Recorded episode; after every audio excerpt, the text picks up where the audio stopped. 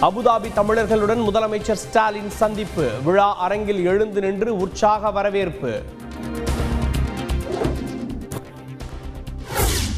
ஐந்தாயிரம் பேருக்கு வேலைவாய்ப்பு வழங்கும் வகையில் மூன்றாயிரத்து ஐநூறு கோடி ரூபாய் முதலீடு. அபுதாபியில் முதலமைச்சர் ஸ்டாலின் முன்னிலையில் மூன்று திட்டங்களுக்கான புரிந்துணர்வு ஒப்பந்தம் கையெழுத்து.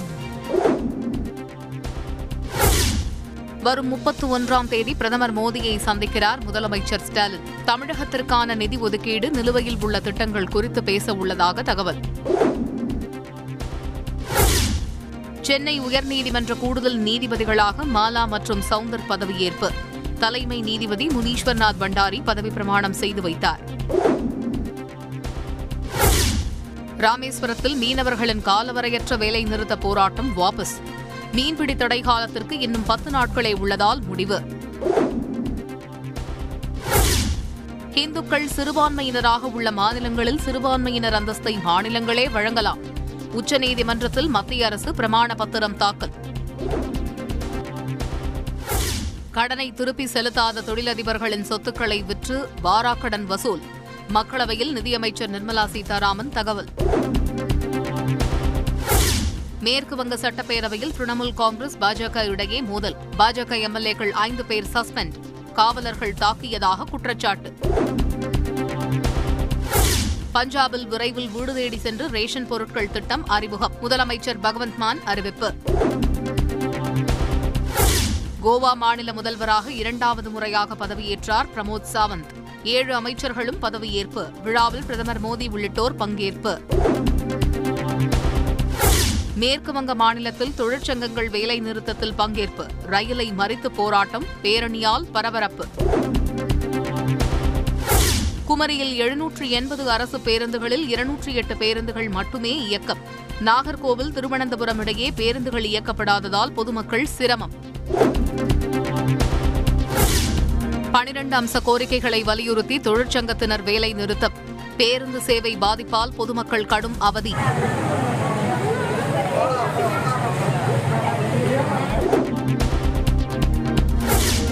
சென்னை அண்ணா சாலையில் தபால் நிலையம் முன்பு தொழிற்சங்கத்தினர் போராட்டம்.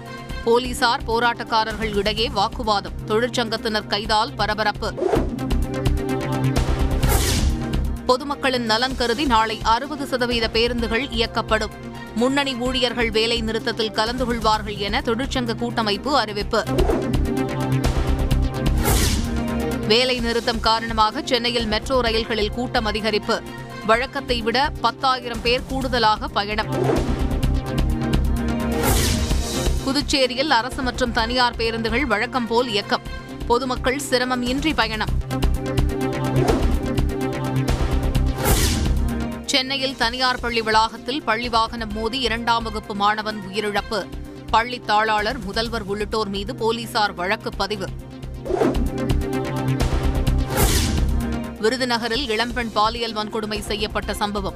கைதான நான்கு பேரை காவலில் எடுத்து விசாரிக்க கோரி சிபிசிஐடி மனு. ஐஐடி மாணவி பாலியல் வன்கொடுமை செய்யப்பட்ட வழக்கு. விசாரணை அதிகாரியாக கோட்டூர்புரம் உதவி ஆணையர் சுப்பிரமணியன் நியமனம். புதுக்கோட்டையில் தாயை கொன்ற மகனுக்கு நாற்பது ஆண்டு சிறை தண்டனை. மாவட்ட முதன்மை நீதிமன்றம் அதிரடி தீர்ப்பு. சென்னை மயிலாப்பூர் கபாலீஸ்வரர் கோயிலில் திருடுமோன மயில் சிலை. தெப்பக்குளத்தில் தேசிய கடல்சார் ஆராய்ச்சி நிறுவனத்தினர் அதிநவீன கருவி மூலம் தேடல். தற்போதைய வருமான வரி சட்டம் பட்டய கணக்காளர் தவிர வேறு யாருக்கும் பயனளிப்பதாக இல்லை. நேரடி வருமான வரி சட்டத்தை கொண்டு வருமாறு ப. சிதம்பரம் வலியுறுத்தல். வேலை நிறுத்தம் நடைபெறும் நிலையில் ஆட்டோ ஷேர் ஆட்டோக்களில் அதிக கட்டணம் வசூலித்தால் நடவடிக்கை. சென்னை பெருநகர காவல்துறை எச்சரிக்கை.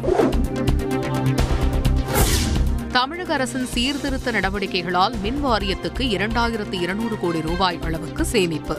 அமைச்சர் செந்தில் பாலாஜி தகவல். மாணவர் உயிரிழந்த பள்ளிக்கு மாவட்ட முதன்மை கல்வி அலுவலர் நோட்டீஸ். ஆறு கேள்விகளுக்கு இருபத்தி நான்கு மணி நேரத்திற்குள் பதிலளிக்க உத்தரவு.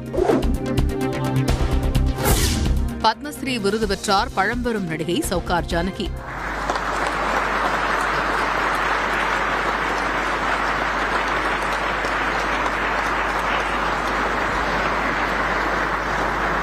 இரண்டாம் கட்ட பத்ம விருது வழங்கும் விழாவில் கௌரவிப்பு. மனைவியை கிண்டல் செய்ததால் ஆத்திரம். தொகுப்பாளரை அறைந்த Will Smith